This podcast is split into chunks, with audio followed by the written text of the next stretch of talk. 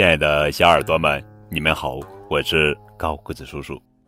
今天要讲的故事的名字叫做《铁杵磨针》，这是一则中国寓言故事。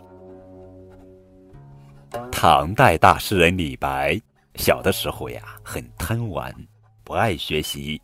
他的父亲为了让他成才，就把他送到学堂去读书。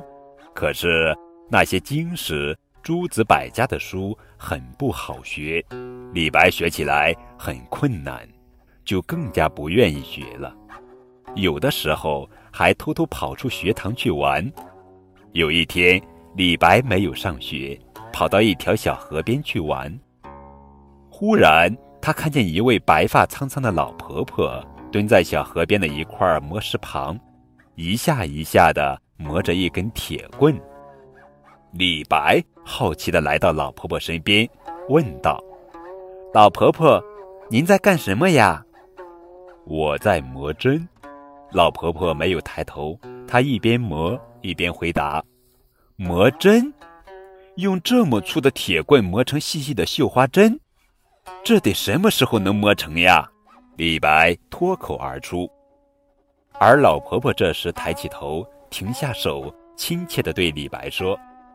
孩子，铁棒虽粗，可挡不住我天天磨呀。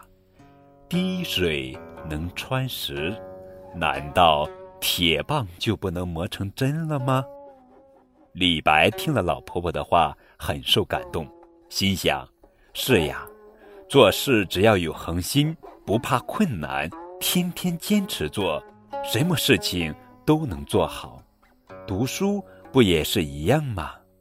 李白转身跑回学堂，从此以后，他刻苦读书，历代诗词歌赋，诸子百家，他见到就读，终于成为一名著名的诗人。亲爱的小耳朵们，你读过李白的诗吗？